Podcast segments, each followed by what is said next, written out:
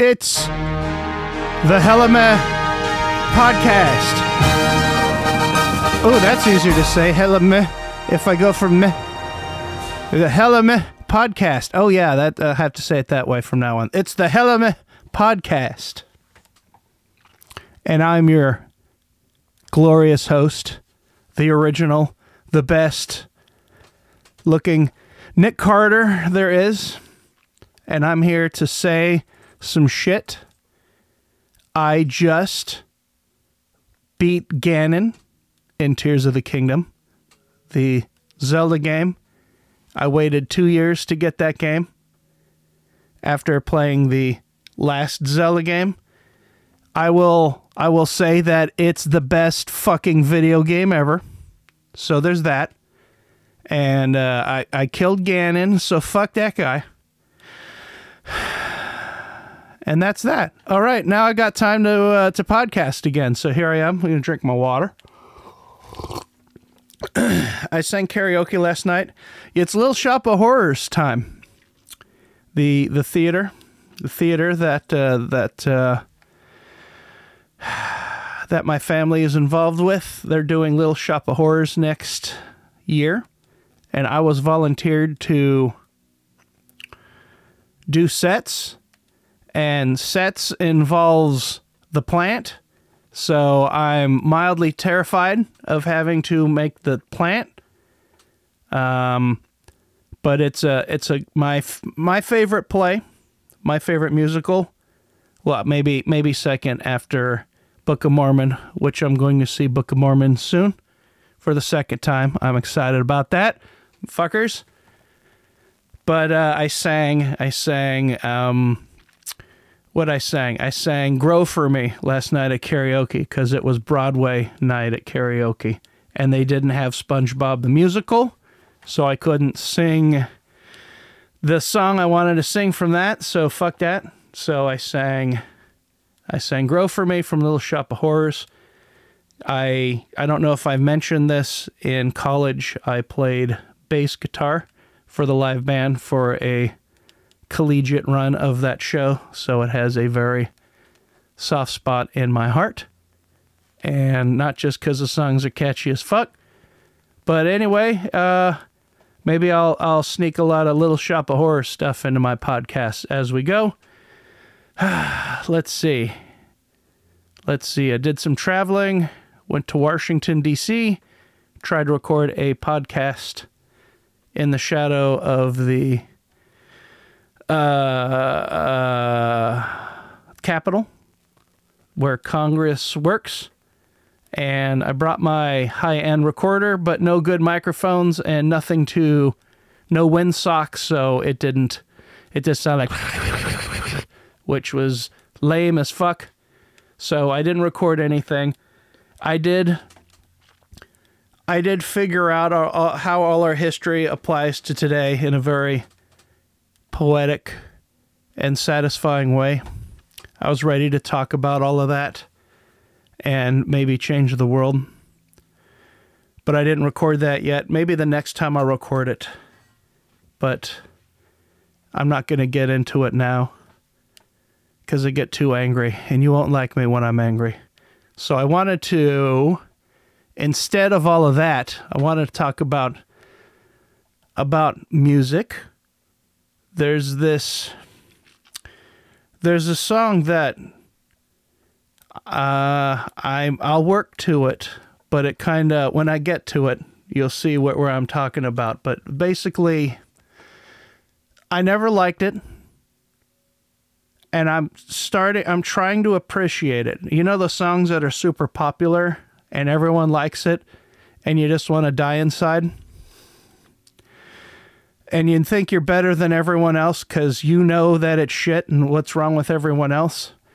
Well, I, I, I was trying to, for the last few days, figure out what it was about this song. And I want to explore the idea of the vibe. The the song that's that takes you to another place that is not particularly brilliant, is not Chopin or Mozart. It's not the greatest poetry. It's not about any one thing. It just, the whole, everything about it takes you to a place. And so I'm gonna I'm gonna cover some songs. The last song, the the the song I'm gonna try and dig into and find respect for. It it was released in '89. It came out in 90, 1990. Sorry, it came out in '89, but it didn't get like famous until the '90s.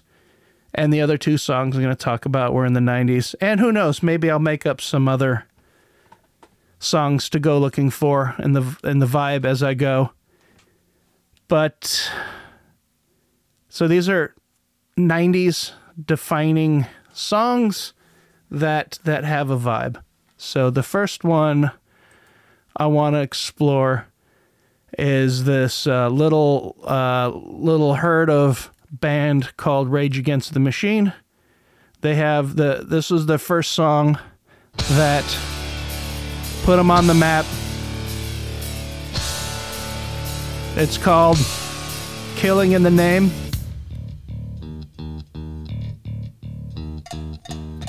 Got a little little clever intro-y things. And there's not much going on. If I played this guitar riff for you, if you could see what this guitar riff looked like on guitar, you'd be like, that doesn't look that hard. And you're right, it's not that hard. There's nothing about this song that's that's all that hard, but it takes you to a place.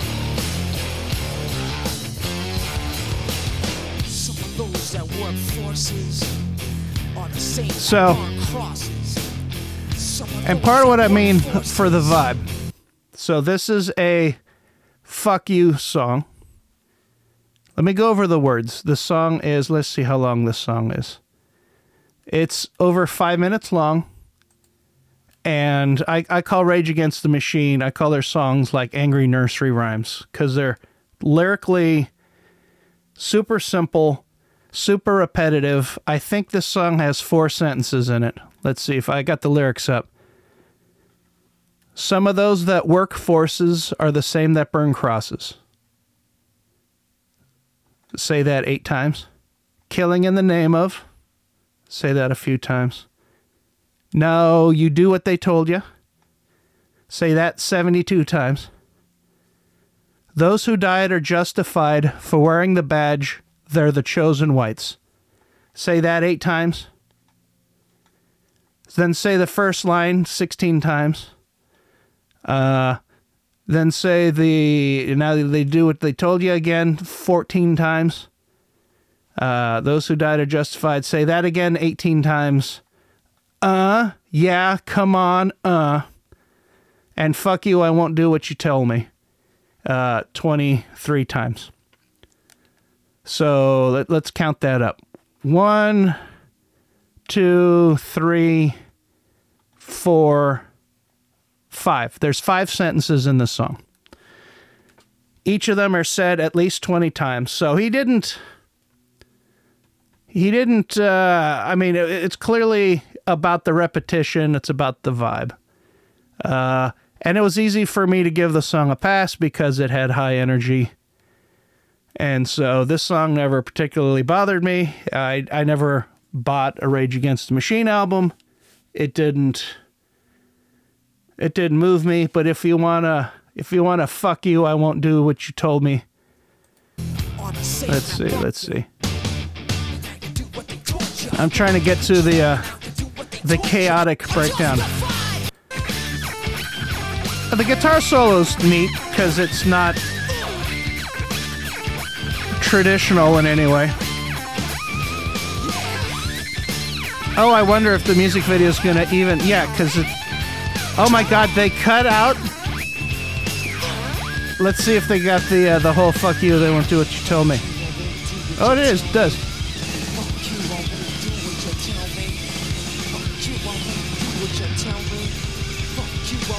What you tell me. Fuck you, I won't do what you tell me. Fuck you, I won't do what you tell me. Fuck you, I won't do what you tell me. Fuck you, I won't do what you tell me. Fuck you, I won't do what you tell me. Fuck you, I won't do what you tell me. Fuck you,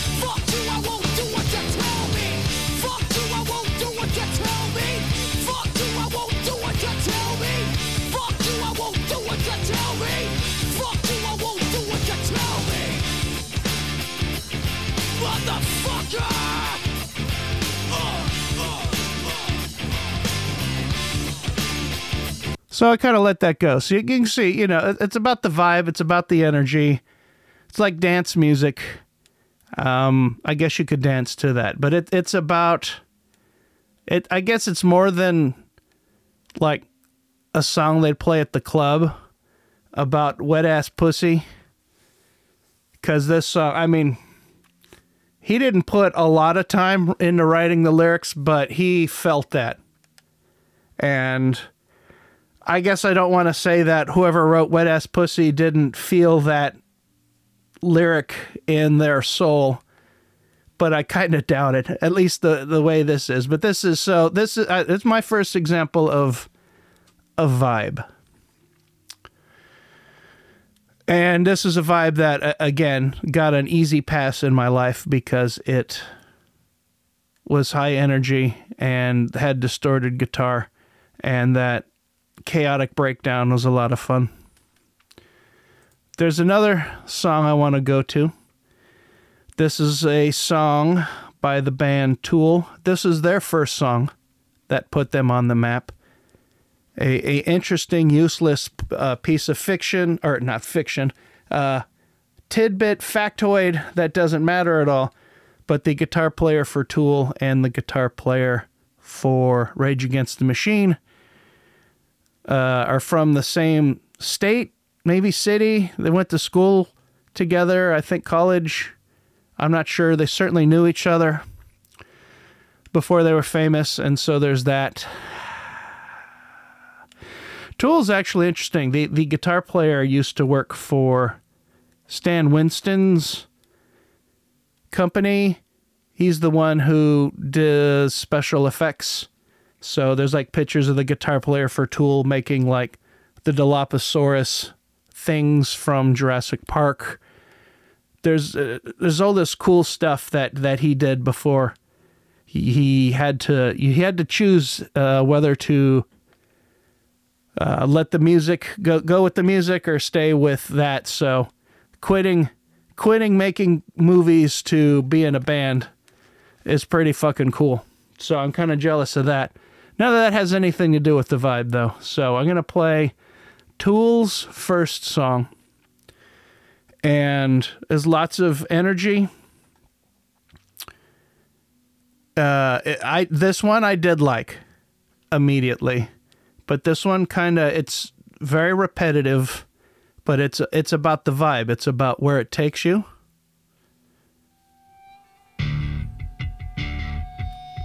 It's called Sober. I'm sure you've heard it. And if you haven't heard it, then your parents are lame. I'm going to rewind it and not talk over that drum intro because that's how I knew this band was legit. Now I'm going to rewind it again and give you a little more, a little more of that, a little more lead into that.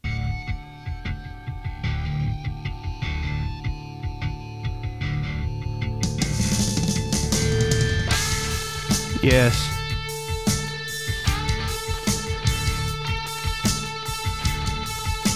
So I'm not going to get into a lot of music theory, but with the bass players playing, those are all D notes.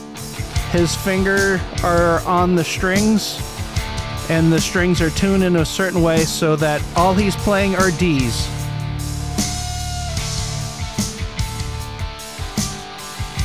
And that's all he's playing. And the guitar's kind of going up and down around that.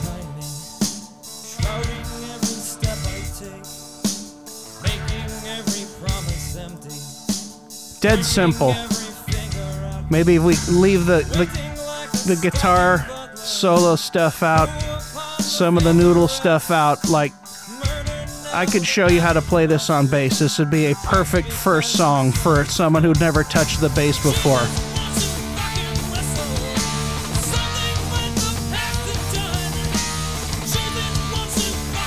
But it's all about the vibe.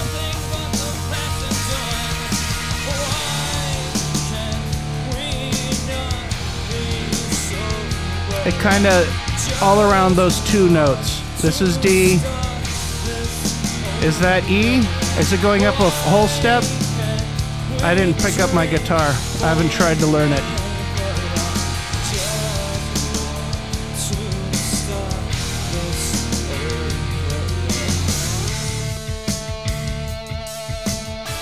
So the bass just holding that down, and then the guitar just doing notes and just pulling in the vibe. So the lyrics to this one are actually pretty.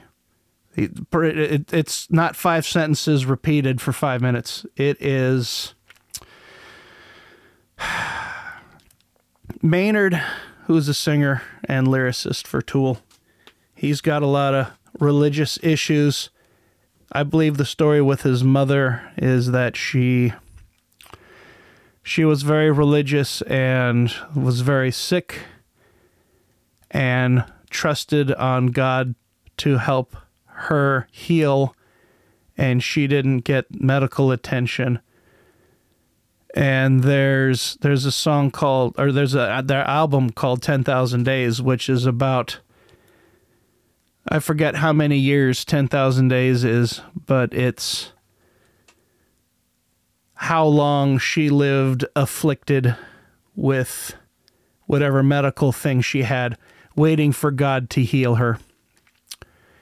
And God never healed her, and he had to watch that. And so he he comes back to religion a lot. There's a, a song in another band he's in called A Perfect Circle called Judith, which is his mother's name. And that song's very directly about his anger and condemnation for her uh, putting up with years of misery, waiting for God to save her. So he's got a lot of anger that he's letting out towards religion. And fair enough. I've never I've never watched someone waste away over 10,000 days. Let me do the let me do the math on that. How let's ask Google. How many years is 10,000 days? 27 years. Fuck. So there you have it. Sorry, 27.39. So yeah, I'd I'd be I'd be I'd be angsty at that. Uh, the singer from Metallica had a, a very similar kind of story where his his mom also was ill.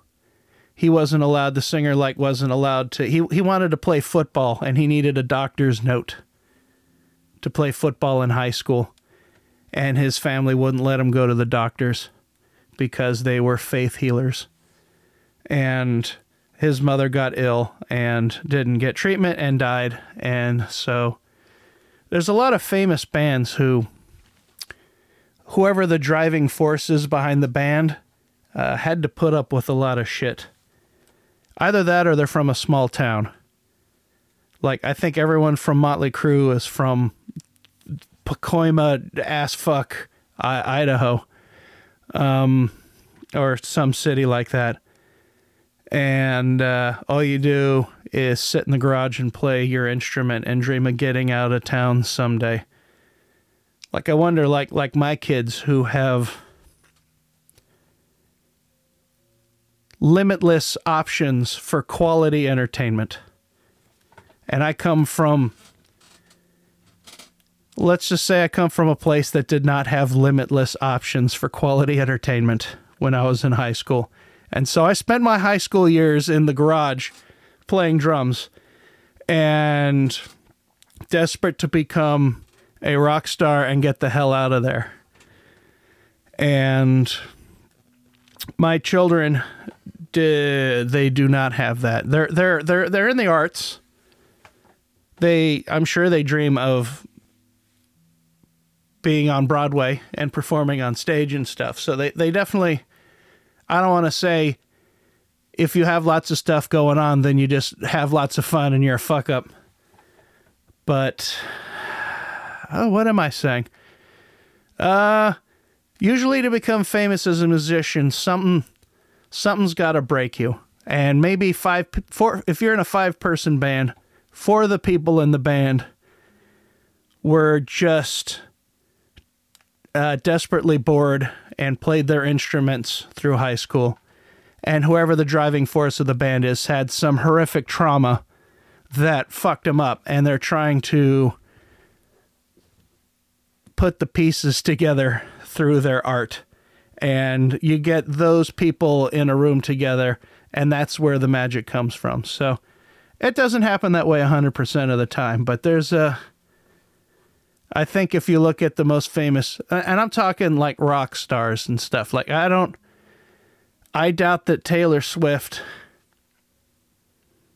uh watched you know her mom slowly die from some disease that she didn't get treated and you know lived life uh powerless and questioning why and all of that. I heard who is it? Who's who's that lady who sings that song? Uh Bill, billie eilish. She like her parents are in the music industry and so they knew people. And you know there's just so many people who've got enough talent and to the right right I, i'm not saying she's a bad songwriter at all and i know her brother does the music and then she does the the, the lyrics and the melodies and shit. And together they they're good enough. They're not you know are they better than the 10,000 other musicians that didn't become famous uh, that year. You know, not really. It was it was who they knew. So there's this there's some bands that are a force of nature, and then there's some bands that are lucky. I'm looking at you, Limp Bizkit.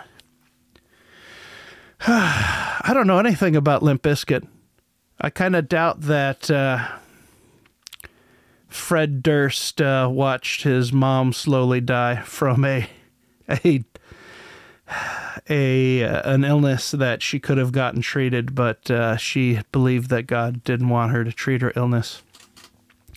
Anyway, that's kind of what the lyrics to "Sober" is about, and we're back to the to the vibe.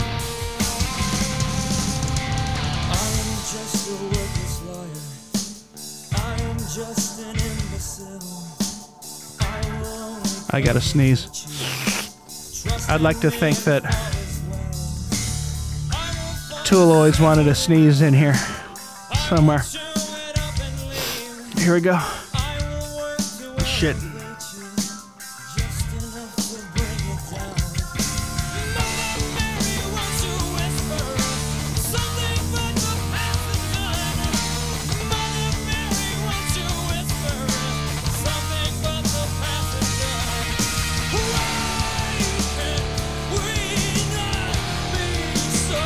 Okay.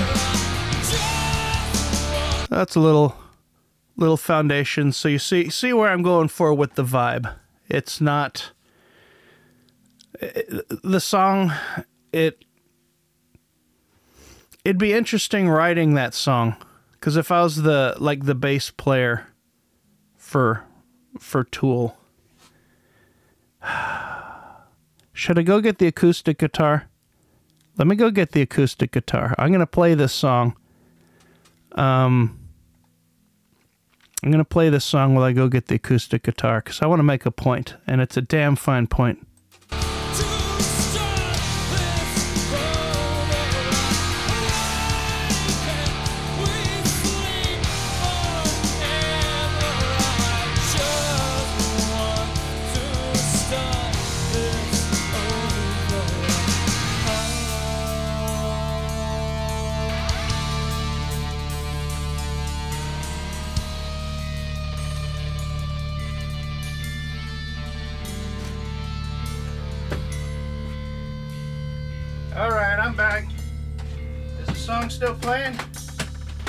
Is.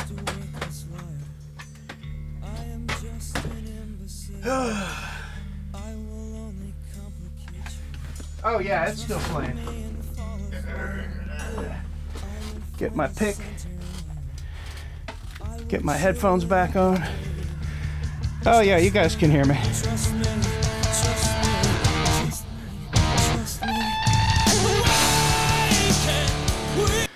That sound can't be uh, overstated how important that was to to the 90s. This sound. This guitar squeal. Squelch.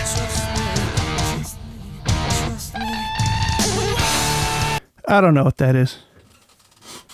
All right, let me let me make my point. So the song's in drop D, so I have to if you don't know if you don't play guitar, you don't know what drop D is. You can listen to it and guess what I'm doing.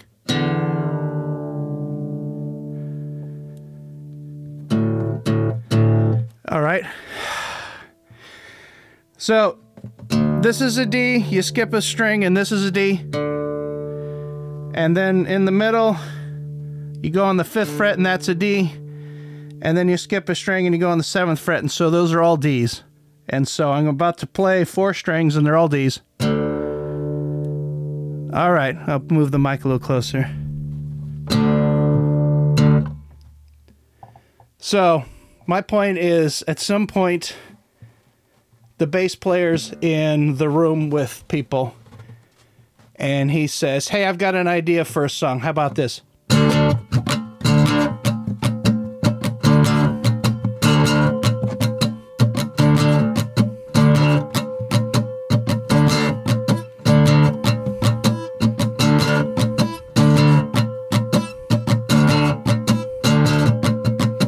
And this does that for I, I don't want to act like he doesn't play a different note. He eventually does play. Um, there's a there's at least three other notes that eventually get played. But at, at some point while they were writing songs, it's just like, okay, well, bass player, you just keep doing this. And then they built around that just enough to be brilliant. But I guess where I'm going with this is I've not tried to write a song this way where I I take one idea and I add just enough to make it interesting to set a mood to not make riffs and hooks. Um, not that that song doesn't have riffs or hooks, but somehow.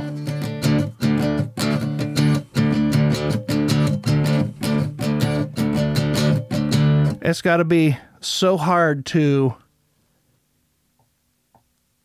take something so goddamn straightforward and pepper it up just enough. Uh, so that's that's that song. So I'm about to jump into the song I've been talking about. But first, I want to ask a question.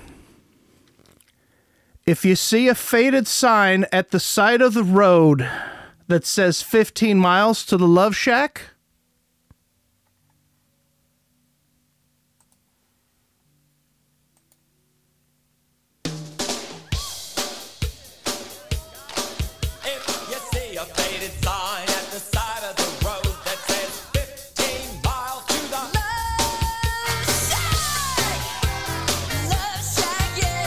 Yes, it's Love Shack.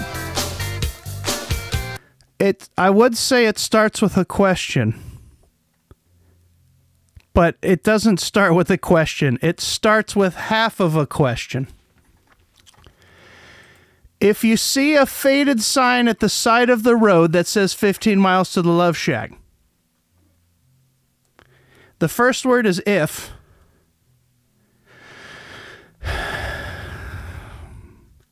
But it doesn't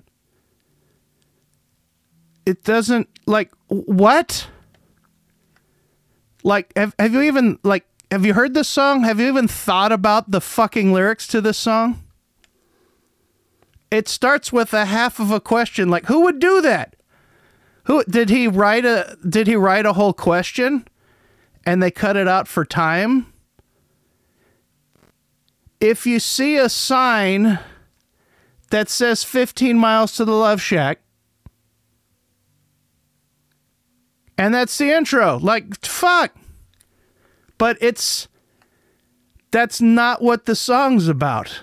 The song's not about making sense. signs come up. There's several signs. The Love Shack's all about signs. There's a sign that says, Stay away, fools, because love rules at the Love Shack. And there's apparently a faded sign by the side of the road, 15 miles away, letting people. Does it let people know? I guess it just lets them know how close they are. I don't know. Let's let's see. It's down the Atlanta highway.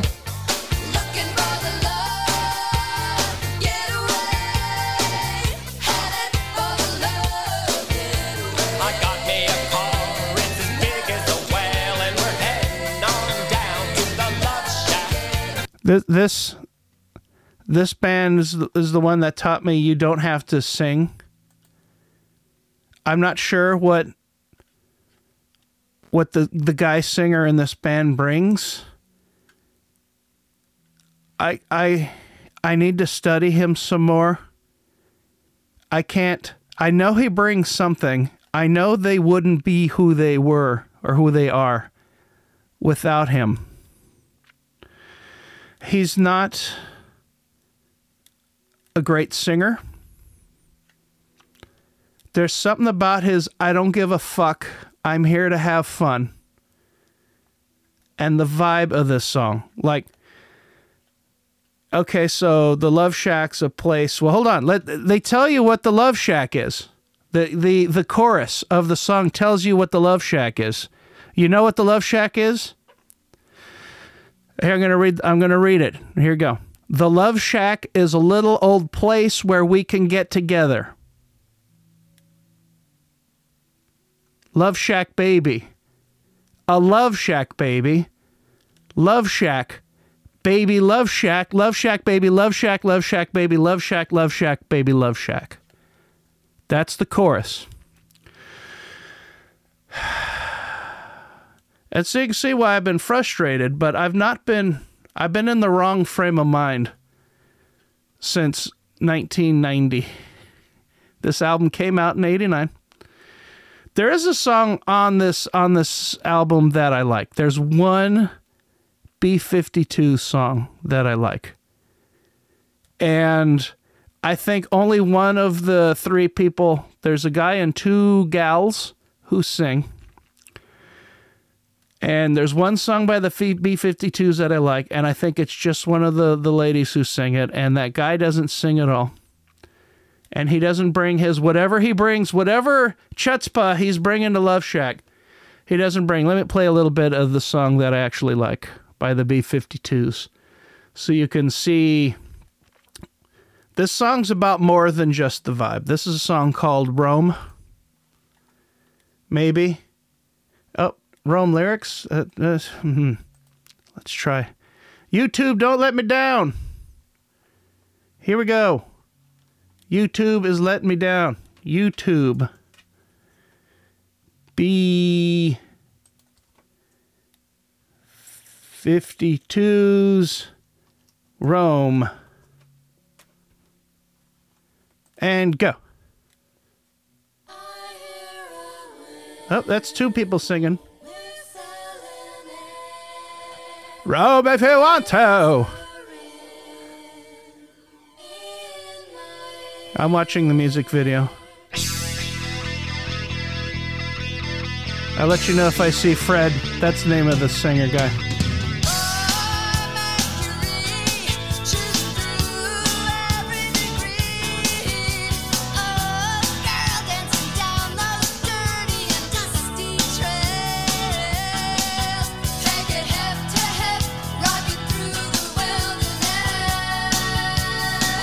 There he is. I see him, but he's not not saying anything.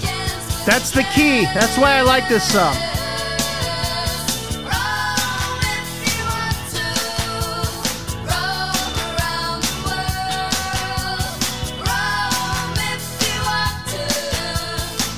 Yeah, he's just dancing around like a turd.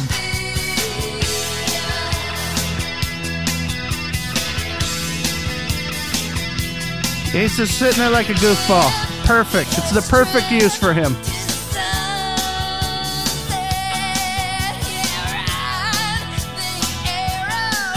This is the other singer lady singing. I can tell that because I'm watching the music video and you can see which one's singing.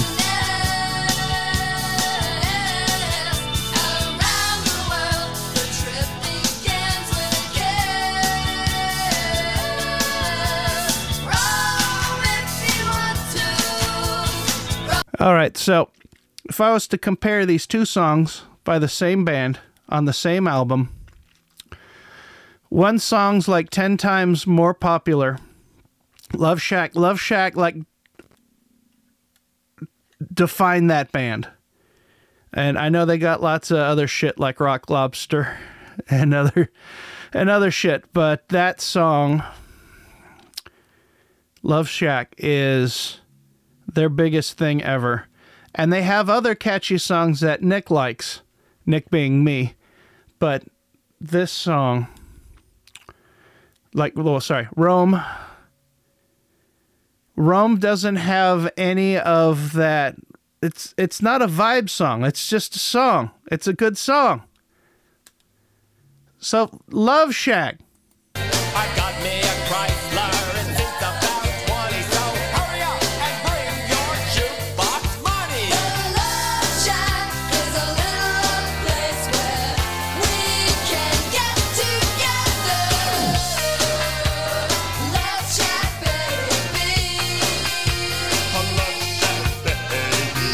So it's it's like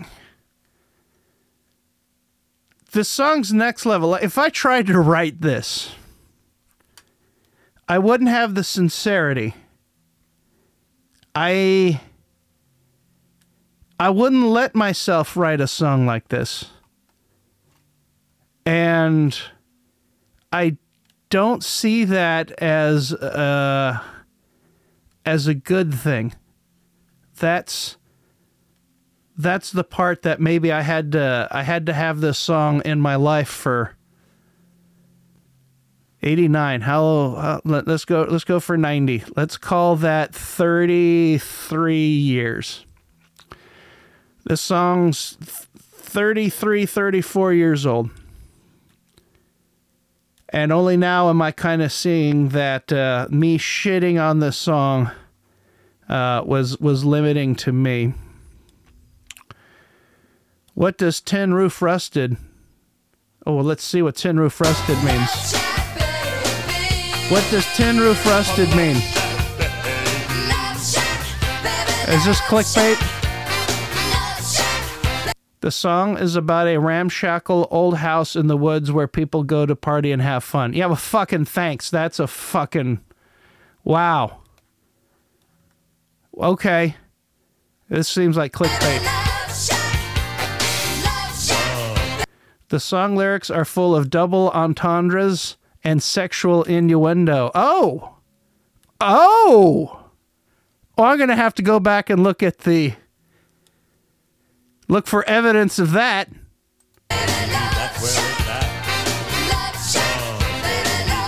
Tin Roof Rusted is interpreted by some to mean pregnant, usually with an unintended baby.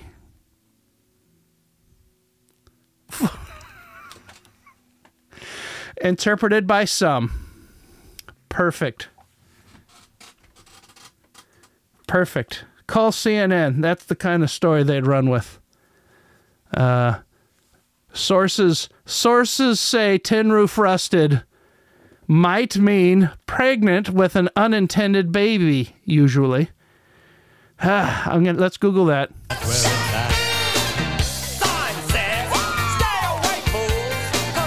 The song reached number three on the Billboard Hot 100 chart in the United States.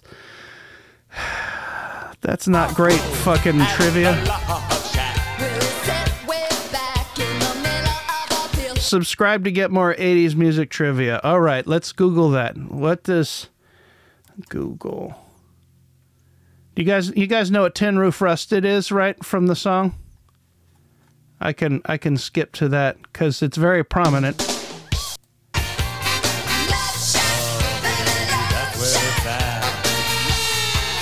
Yeah, I think it's after the the bass solo.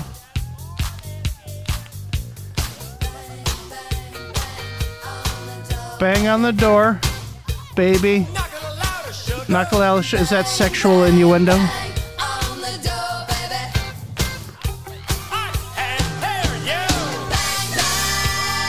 Bang bang. Maybe they just mean bang bang. On the door kind of makes it uninnuendo though.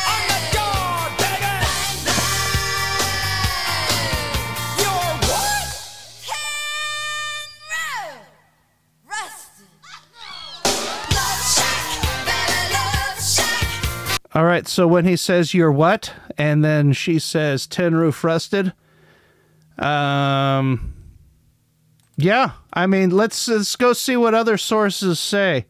What does tin? See, all I got to do is type in what does tin, and Google knows what I wanna wanna wanna know. Tin roof rusted meaning Pop Culture Dictionary. Tin roof rusted is interpreted by some to mean pregnant, usually with an unintended baby. Great, great. Now I know where that trivia clip got that. Oh, see, the B 52s talk about it. Now let's see what they had to say because I trust them more than sources. Blah, blah, blah, blah, blah, blah, blah, blah, blah, blah, blah, blah, blah, blah, blah blah blah blah. Let me search for 10 10 and the origin of 10. One of the most recognizable and mysterious lyrics is music's Tin Roof Rusted. It was just part of a description of the vision in my head of what the Love Shack looked like. There's a place outside of Athens, Georgia that closed. It was an old building with a metal roof that had aged and was rusted. I was using that image when we were jamming. All of a sudden, we're singing to the tape and it ran out. I just kept going because I was so into it and said Tin Roof Rusted. And they thought it was funny and a good way to end it. It was just a vision in my head of my love shack. There, you see? So that's why I don't trust sources. I don't trust what some people say. Tin Roof Rusted is just part of the vibe. They were thinking about an old building in the middle of a field, just a funky old shack. So let's look at let's look for uh, for innuendo in here. Heading down the Atlanta highway, looking for that love getaway. Heading for that love getaway. Love getaway. Got me a car. It's as big as a whale. It's a Chrysler. It seats about 20. Uh, stay away, fools. So they got rules. There's rules at the at the Love Shack. Uh, you're not allowed to go there if you're a fool. Glitter on the mattress, glitter on the highway, glitter on the front porch, glitter on the hallway. Hmm. I wonder what sources say glitter in the hallway means a little place where we can get together, hugging and a kissing, dancing and a loving, wearing next to nothing because it's hot as an oven. Yeah, see, it's not. It's not. There's no double meaning to this. It's just a fun song. I I I got it. I figured it out. I figured out how to write a song like this. You have to smoke a lot of pot or some kind of mind altering substance and tap into some visual something. And everyone's got to do it and basically the music's got to come first. And then you you you you you smoke your your reefer j and then you let the music take you somewhere in your mind and then you just write the first thing that comes to your mind. Once you give yourself permission to not be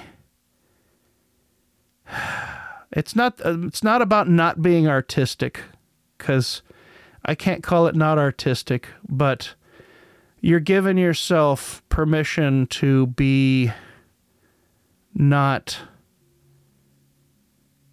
saying something. It's the this song i'm just realizing this now this sober and this song are the polar opposites of each other because they're definitely saying something with sober. It is a vibe that and sober being the tool song the previous song to this. There is a vibe and the lyricist took that vibe somewhere and he was goddamn sure going to make a point and make the journey uh, worth it by is clever the right word? Intentional i'm trying to think of what the right word is but he's he's he i'm sure he spent a week writing those lyrics or whatever it is. And I feel like Love Shack was probably written in five minutes. Well, they ran out of tape, apparently. But that was probably while they were writing the the the music. I don't know. But it they they weren't precious. Let's say that. They weren't precious with the words. They didn't they didn't go back they didn't go back and say, "Hey Fred, that sounds like half a question on the first line." Uh, what the fuck does that mean? So, so what have we learned about the vibe? We've learned you you you can say something or not say something. You can just invoke a memory. And I guess everyone maybe maybe maybe the song doesn't mean anything to me cuz I've never been to a love shack as described in this. I've never been to an abandoned house with a bunch of other, uh, you know, as a young kid with a bunch of other young kids where we're just uh, hugging and a kiss and dancing and a loving and dancing and playing the jukebox with our jukebox money. Um, so maybe maybe you got to tap into something that people have experienced. Although I can under I can appreciate how fun that would be. I don't know that I'd go dancing if there was a shack in the orchard where I grew up. I'm sure the the religious people who ran that small town I'm from would have shut it down because dancing dancing is not okay. The uh, there's a, a joke uh, us Baptists, us non-denominational Baptists used to say is uh, uh, why don't Baptists have sex? Because it leads to dancing. Um, can I tell you? Can I tell you what that means? You you get it, even if you're not a Baptist. ah, shit. But my parents would remind me that I'm Catholic. Always going to be Catholic. So, uh, Catholics don't dance either. I don't think. I don't know. I saw The Godfather. There's a lot of dancing in The Godfather. And I assume they're all Catholics because they're all Italian. All right. Have I gotten enough? Uh, st- have I met my met my stereotype uh, quota? I don't know. No one can give shit to me for for me suggesting that uh, a lot of Italians from Italy are Catholic. I can't get shit for that, right? That's not a stereotype. That's just facts. I'm just spitting facts. All right. I was thinking about trying to write a song like this, trying to take a vibe and give myself permission to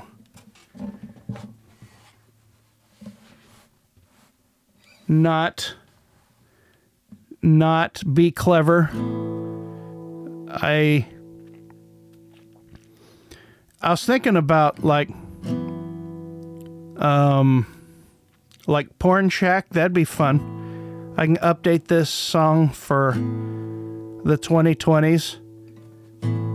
You know, head, heading out to the, the internet highway, but that's just, uh, that would turn into a parody. Maybe, have you guys seen 8 millimeter? That'd be a vibe. Oh boy.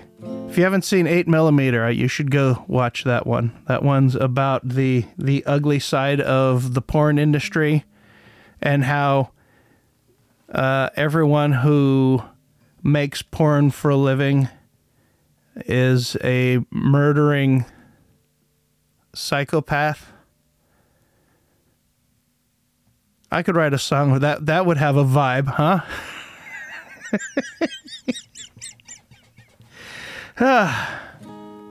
okay, I'm gonna start with that. Okay. What's my what's my vibe? What's my what's my vibe? Let's see. I like so this chord I do this chord a lot in my music. So I wonder if I should do that in this song or if I should not do that. Maybe I'll just Yeah, yeah, yeah. Okay, yeah. Okay, yeah. I'm still in drop D tuning. Let's see what happens if I do the the chords I usually do in drop D. Okay, here we go. Oh. And then I can hit the D and how, let's see how this sounds. I probably should pull this finger back and get, get, get this. Oh, yeah.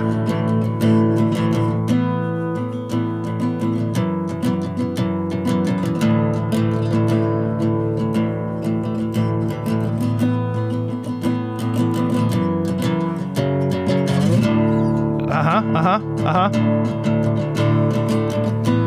You guys ever write a song?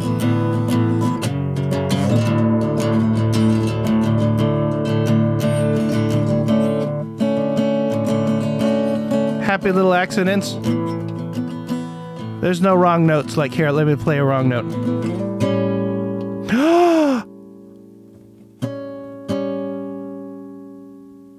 That's the wrong note, but it's so right.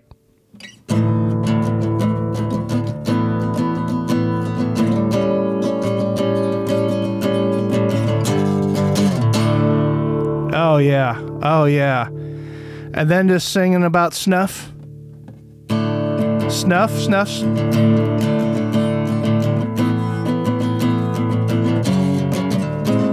Nope, it's not this. It's oh, talk about the wrong note. That's the wrong note. That's it. But it's just the seventh. You know what the seventh? You know about the tritone, right? The the ugliest interval. But if you play it in context of a song, it could just be the seventh, which is pushing up to the that note, which is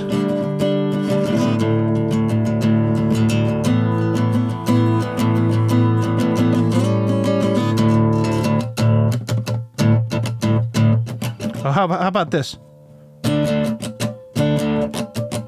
Okay, I think I'm on into something.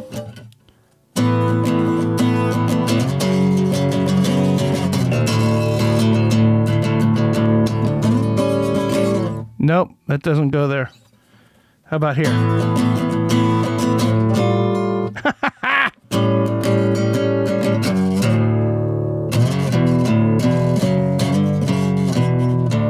nope. Because that was major stuff, and it's a minor key. So, like this.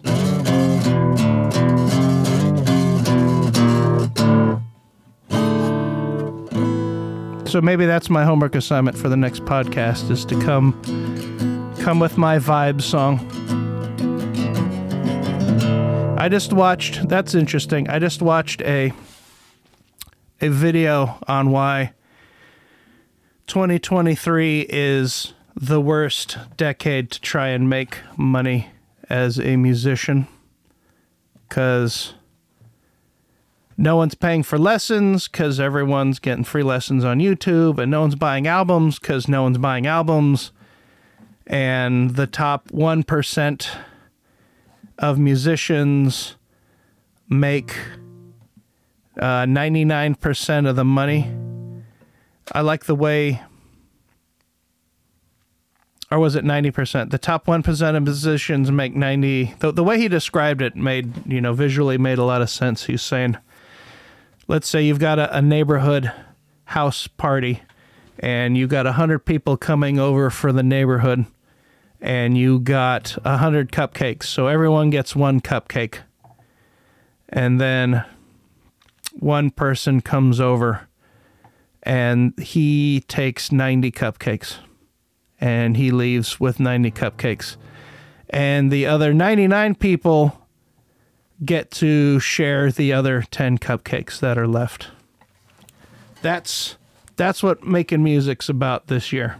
So and last year and the year before I just I just got a check for my music sales for the last several years. When I put I put my album out I put my album out. It's funny cuz I I when I was putting my album out, I realized Tool was putting an album out around the same time. So I released my album the same time that Tool released their last album. So whatever Tool's last album is, their whatever that release date was, that's my album's release date. So it was a few years ago. And I've done some other things like like my uh, my Hobo D, my ukulele cover stuff. So between all my albums I got online, I just got a check for around $500 for the last several years. So I don't know what that adds up to. Most of those sales were made within a month of the album came coming out. So uh let's call it $100 a year. Let's call that 8 something a month. Um but again, it was all of that was ninety percent of that was the first year it came out. So I don't want to make it sound like I was making eight dollars a month, because there's no way in hell I made eight dollars last month in sales. I'm sure I made three cents in streaming. So this is my long way of saying I've not been terribly motivated to pick up the guitar and write anymore, because why the fuck bother? It's uh, not something anyone's into, and I'm not complaining. I'm not like, I'm not even going to tell you where to go find my music because I'm not trying to make this about reviving. This this podcast is not my attempt to revive my music career. I'm just, you know, sharing my thoughts for free. But maybe I need an excuse to write songs again. Maybe this excuse, maybe my next podcast I should have my my vibe song about snuff films. You know what snuff films are? Snuff films are uh, porn films where someone gets murdered on screen, probably in a sex related thing, which is the porn part. So maybe that. So your homework is to go find some good snuff films. Uh, go go Google that. Google uh, download snuff film and let me know how that works out for you. And don't tell them, don't tell them I, I told you to do that. And I will, I will work on my, on my snuff song.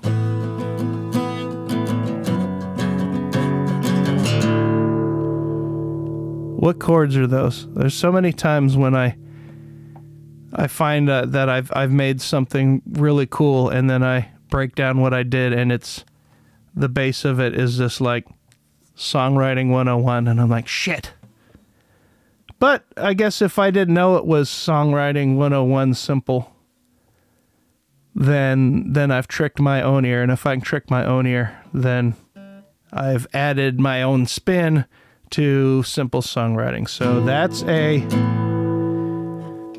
A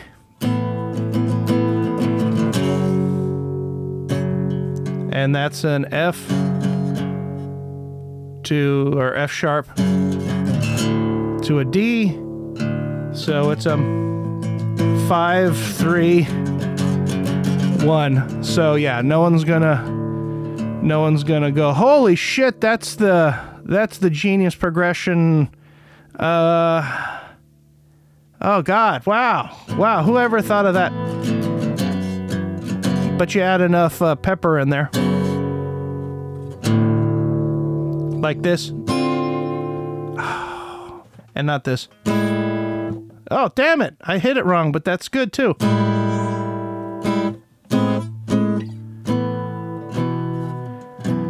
That's how, how Eddie Van Halen wrote. Is he, he learned lots of theory because he's a classically trained pianist.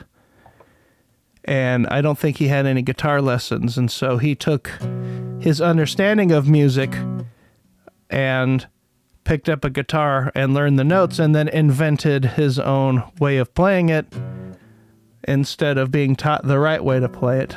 And so I think that's it's kind of the path I've taken. Not not anything at all the same results as Eddie Van Halen, but I've taken music theory but not had any guitar lessons. And so I can apply my theory with happy little accidents on the guitar. And like I know like this chord would be goofy. So I can see the pattern in my head. So that's it. So that's that's my assignment and maybe your assignment is to write write a pick pick something to vibe on. Something that you can be authentic and just give yourself permission to not be earth shatter earth shatteringly brilliant and let the emotions don't don't hide don't hide the emotional integrity with art. That's it. That's it we got there i knew we'd, we'd get there maybe you don't even need drugs for that maybe i was wrong about needing drugs it's the how do you get to the you, you take an idea and you build on that idea without